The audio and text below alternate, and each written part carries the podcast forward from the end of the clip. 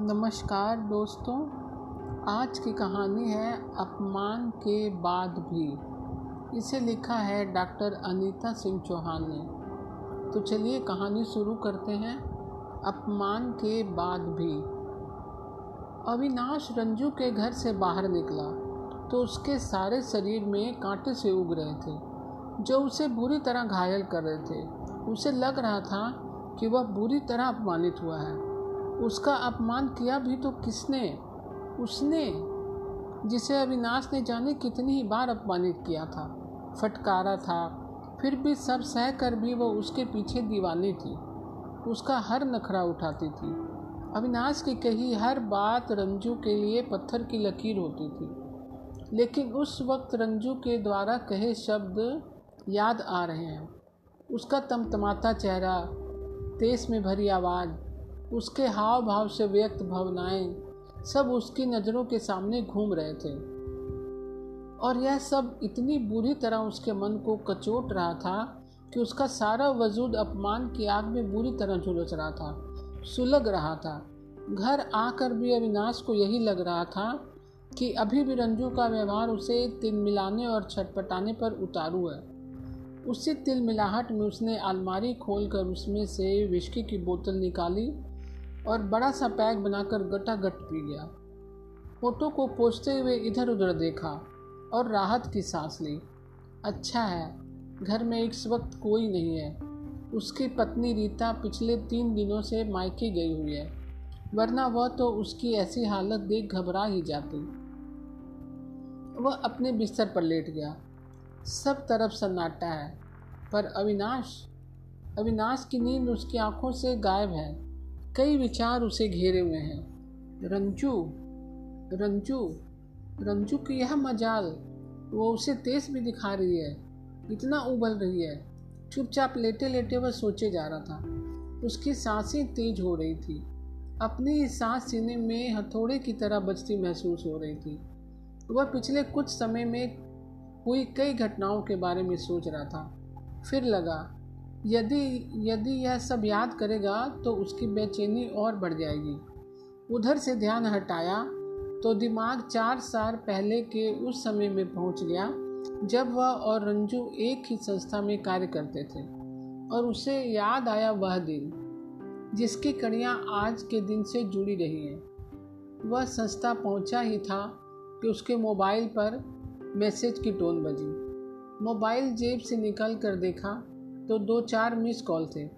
वह अचकचा गया। इतने फ़ोन उसे कौन कर रहा है? देखा तो वह रंजू थी। पलट कर फ़ोन करने के बजाय उसने मैसेज पढ़ा। तुमसे बहुत ज़रूरी बात करनी है। आज संस्था में ज़्यादा काम नहीं है।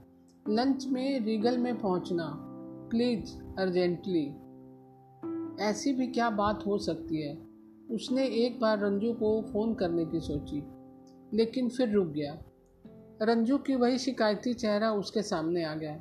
वही पुराना राग, तुम्हें तो मेरी परवाह ही नहीं है, मैं तुम्हारे बगैर मर जाऊँगी, आदि आदि। यही ज़रूरी बात होगी और क्या? उससे बोरियत सी हुई। कल ही तो वह रंजू से मिला है। आज उससे मिलने का जरा भी मन नहीं है। अब एक दिन में ही ऐसा क्या हो गया कि पंद्रह किलोमीटर दूर रीगल रेस्टोरेंट तक उससे मिलने जाना उसे अखर रहा था। लेकिन फिर भी अनचाहे ही सही, उसने जाने का प्लान बना लिया।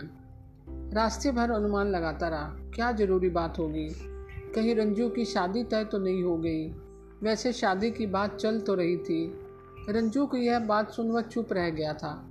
अच्छा ही है, तय हो जाए तो उसका भी टेंशन थोड़ा कम हो जाएगा। पर रंजू, उसे तो कोई भी लड़का पसंद नहीं आता। कुछ ना कुछ कमी निकाल कर मना कर देती है। और बस उसकी तरफ़ आशा भरी नज़रों से देखती रहती है। वह सक पका जाता है और बड़े ही प्यार से बातों का रुख दूसरी तरफ़ मोड़ देता है। यह भी तो हो सकता है कि रंजू ने कोई और बात करने के लिए बुलाया हो। क्या बात हो सकती है? कहीं उसकी पत्नी रीता ने तो रंजू से कोई बात नहीं कही। नहीं नहीं उससे क्या पता उसके और रंजू के बारे में? सोचते सोचते उसका सिर भरनाने लगा। रीगल पहुंचकर वह अपने परिचित केबिन की ओर बढ़ गया। हमेशा वह और रंजू इसी कैबिन में बैठते थे। अब तो वेटर भी उन्हें पहचानने लगा है। कुर्सी खींच कर बैठते हुए उसने कहा, कितनी देर हो गई तुम्हें आए, रंजू? बस बीस मिनट ही हुए हैं, रंजू ने स्पष्ट आवाज़ में कहा। रंजू के बोलने के लहजे में बदलाव देखकर उसने ध्यान से रंजू को देखा। क्या रंजू के चेहरे पर कोई निर्णयात्मक भाव है? शायद हाँ। वह सहम सा गया और समझ भी गया कि आसार ठीक नहीं है। लगता है आज रंजू ने फिर किसी लड़के से शादी के लिए मना किया है। हद हो गई है। अब तो इसकी शादी हो ही जानी चाहिए। उसने मन ही मन में झुंझला कर सोचा। हालाँकि ऊपर से वह मुस्कुरा रहा था। चाय का कप हाथ में उठाते हुए अविनाश बोला हाँ बोलो क्या बात है? बात बात तो कोई खास नहीं। रंजू अपने पर्स से खेलती हुई बोली, अविनाश ने उसका चेहरा देखा तो लगा नहीं। उसे भ्रम हुआ था कि रंजू के चेहरे पर कोई निर्णयात्मक का भाव नहीं है। वह वैसी ही है, जैसी पिछले साल, डेढ़ साल से वह हो गई थी। वही शिकायत भरी मुद्रा, सुनी आँखें, उदास चेहरा, बुझापन, वह बुरी तरह उबने लगा। फिर भी कोई तो बात होगी जो इतनी दूर मुझे बुलाया है, वह बोला, क्यों? क्या मुझसे मिलना ही कोई ज़रूरी बात नहीं हो सकती? दर्द भरी आवाज़ में रंजू ने कहा। उसकी आँखें भर आई थी। अविनाश अचकचा गया। कोई जवाब ना सूझा। उसने टेबल पर हाथ बढ़ाकर रंजू का हाथ थाम लिया। रंजू को देख अब झुंझलाहट की जगह उसमें करुणा ने करुणा से भर गया।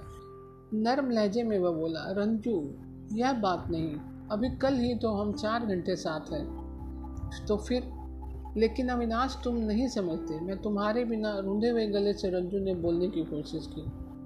ओहो, फिर वही पुरानी हीरोइनों की तरह डायलॉग मारना। अरे, तुम जैसी पढ़ी लिखी नौकरी पैसा लड़की को इतना भावुक नहीं होना चाहिए।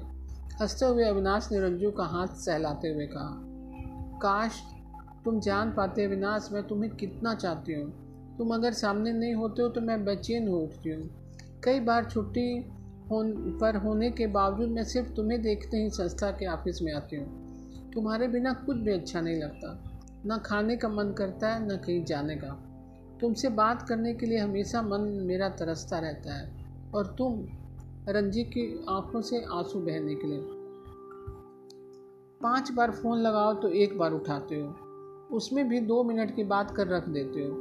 मिलने के लिए भी दस बार कहो तो एक बार मिलते हो। अभी नाच समझ गया।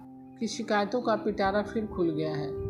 रंजू की ऐसी ही भावुक बातें उसे बुरी तरह उबा देती हैं।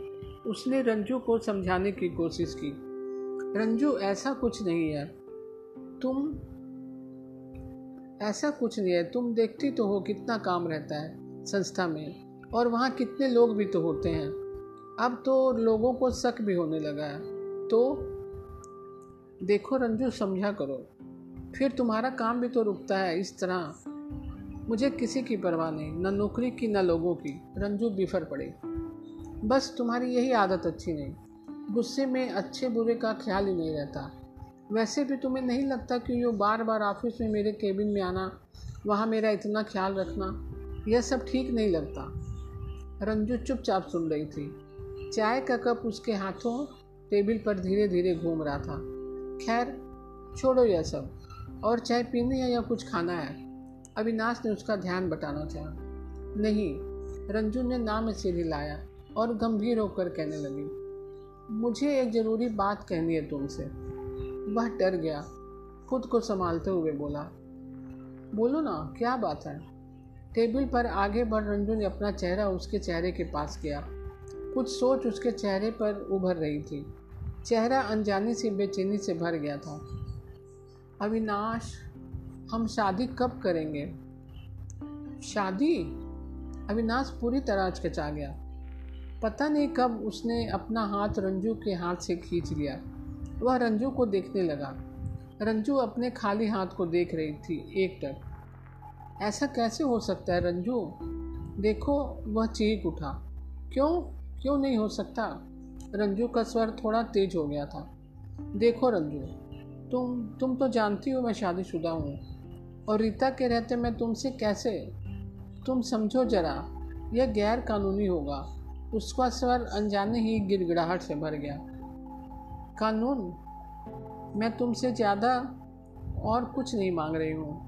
मैं जानती हूँ कि रीता को ज़्यादा जा, आपत्ति नहीं होगी।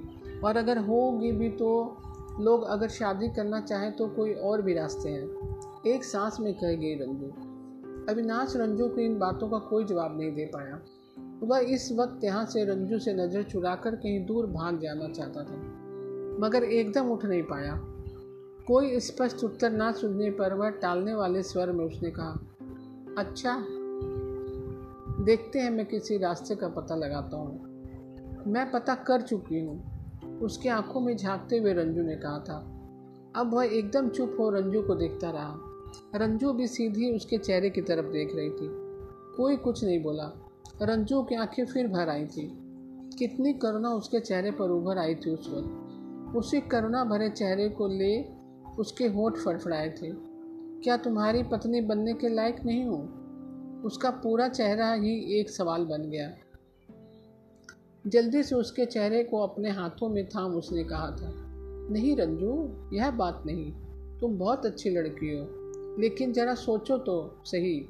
रीता, अपना चेहरा उसके हाथ से दूर करते हुए रंजू का पूरा शरीर तन सा गया। वह अपलक उसे देख रही थी।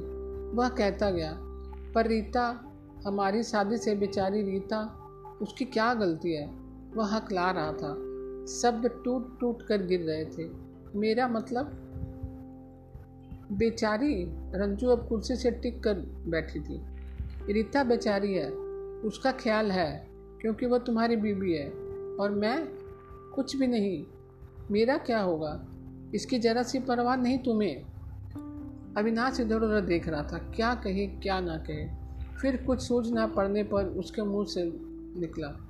बस प्लीज़ रंजू, समझने की कोशिश करो। इतना ही निकल सका।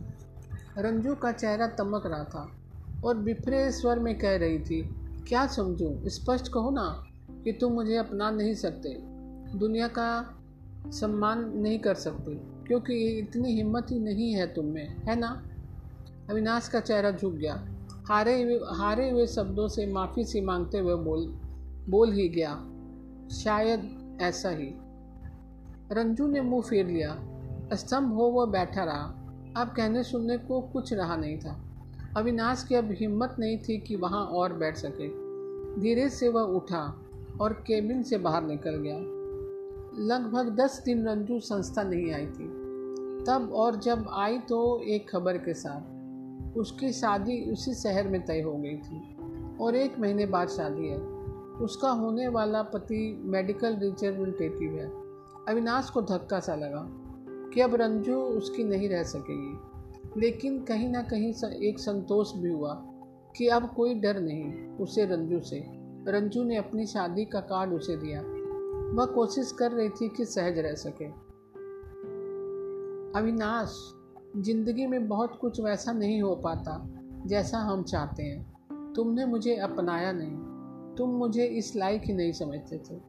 शायद, लेकिन मुझे इस ज़िंदगी में भी तुम्हारा साथ चाहिए। भले ही कैसा भी साथ हो। अविनाश मुस्कुरा दिया था। मन में एक गर्व की भावना कहीं सिर उठा रही थी। चलो, रंजू, अभी भी। और फिर शादी के बाद भी करीब एक साल तक रंजू उससे मिलती रही। उसी बेबाकी और बेचैनी के साथ।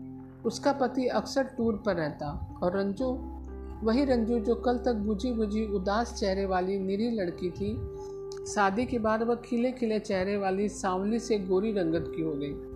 दुबला पतला बदन अब भरे पूरे बदन में बदल गया था। औरत बनकर वह कितनी सुंदर हो गई थी। बात बात में खिलखिलाती। रंजू अविनाश को देखता, अविनाश देखता ही रह जाता। उस पर रिझता रहता। शायद खुशियों ने रंजू की ज़िंदगी को बदल दिया था, और खुद रंजू को भी। लेकिन पता नहीं क्यों रंजू अब कुछ बदले बदले सी लगने लगी थी। वह अविनाश के मिलने पर उसका चेहरा उलझन से भर जाता था। धीरे धीरे अविनाश को महसूस हो रहा था कि अब जब कभी अविनाश उसे उसके प्यार से दिए नाम, रंजन के नाम से पुकारता है तो रंजू का चेहरा तंग सा जाता है। और रंजू ने तो अब उसे अविनाश की जगह मिस्टर शर्मा कहना शुरू कर दिया था, जिससे अविनाश बहुत आहत हुआ। मगर क्या किया जा सकता है? तभी अचानक रंजू ने पिछले कुछ दिनों में एक छोटी सी बात को लेकर ऐसी प्रतिक्रिया व्यक्त की जिसकी अविनाश ने कल्पना नहीं की थी। संस्था में अविनाश के परिचित एक लड़की ने अभी अभी ज्वाइन किया था, जिसका नाम राखी था। रंजू संस्था में काफ़ी पुरानी थी। इसीलिए राखू, राखी को रंजू की देख रेख में ही काम शुरू करना था। अविनाश ने राखी को रंजू से मिलवा दिया और रंजू से कहा भी था कि अब राखी को काम सिखा दे। देखती हूँ, अभी तो मेरे पास वक्त बहुत कुछ कम है, कोशिश करूँगी। रंजू ने टालने वाले स्वर में कहा था। अविनाश को थोड़ा बुरा लगा था, मगर उसने इस बात को तुल नहीं दिया। राखी संस्था में अकाउंटेंट का काम देखती थी। उस दिन राखी ने एक चेक गलत पोस्ट उस दिन राखी से एक चेक गलत पोस्ट हो गया था, जिससे बात जिसकी बात उसकी नौकरी पर बनाई थी। राखी ने यह बात अविनाश को बताई। अविनाश जानता था कि इस वक्त रंजू ही राखी की मदद कर सकती है। वह रंजू के कमरे में गया।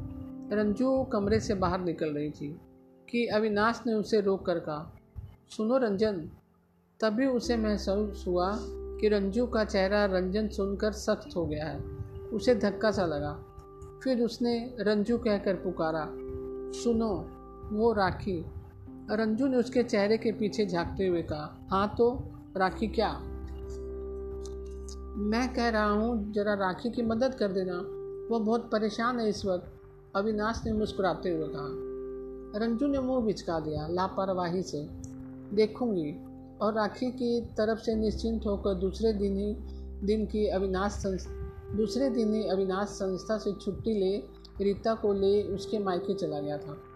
पाँच दिन बाद अविनाश छुट्टी से लौट कर संस्था आया। तो पता चला कि राखी को नौकरी से निकालने का नोटिस दिया जा चुका है। वह तुरंत राखी से आँखों में आँसू भरे राखी ने बताया कि रंजू मैडम ने उसकी कोई मदद नहीं की। वह चाहती तो मुझे बचा सकती थी। वह तिल मिला उठा।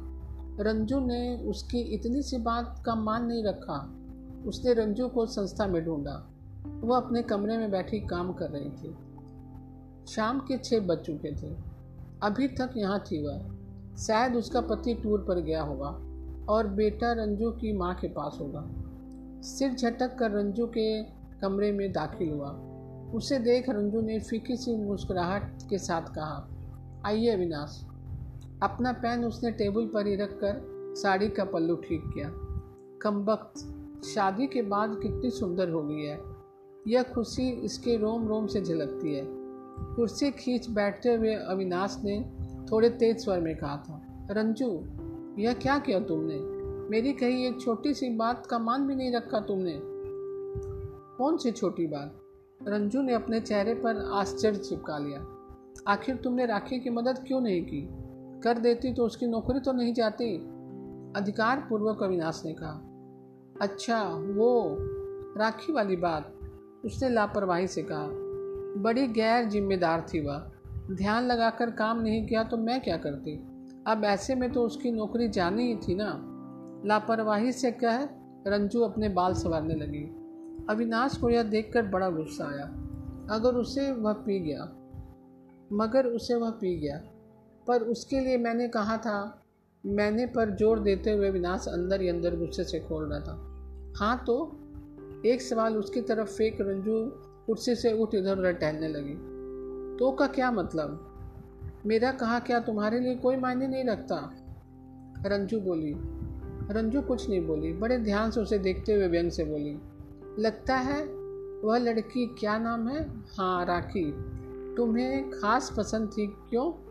आखिर सब उसने बड़े धीरे धीरे अपनी जबान में धार लाकर बोले।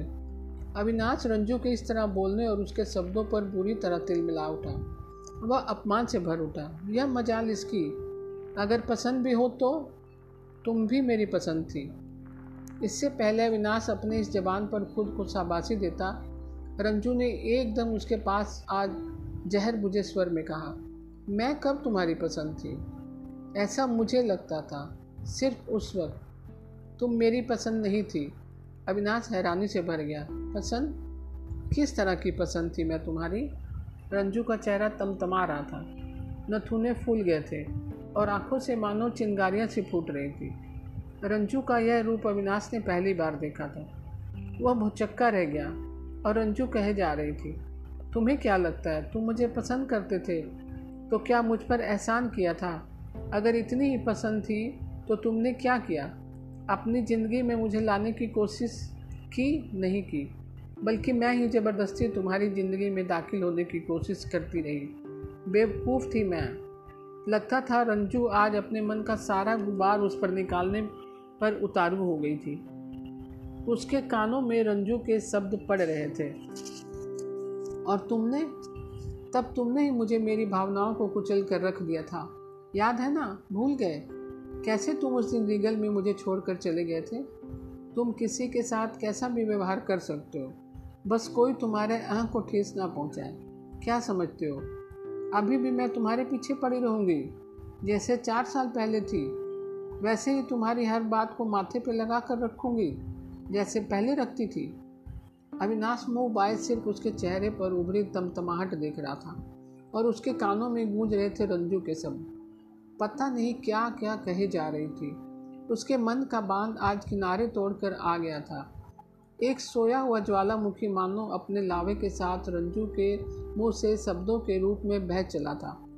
अविनाश को जरा होश आया। तो उसके कानों में रंजू के शब्द पड़े। अब उस भुलावे में मत रहो। ना ही मुझे उस पुराने दिनों की याद दिलाओ।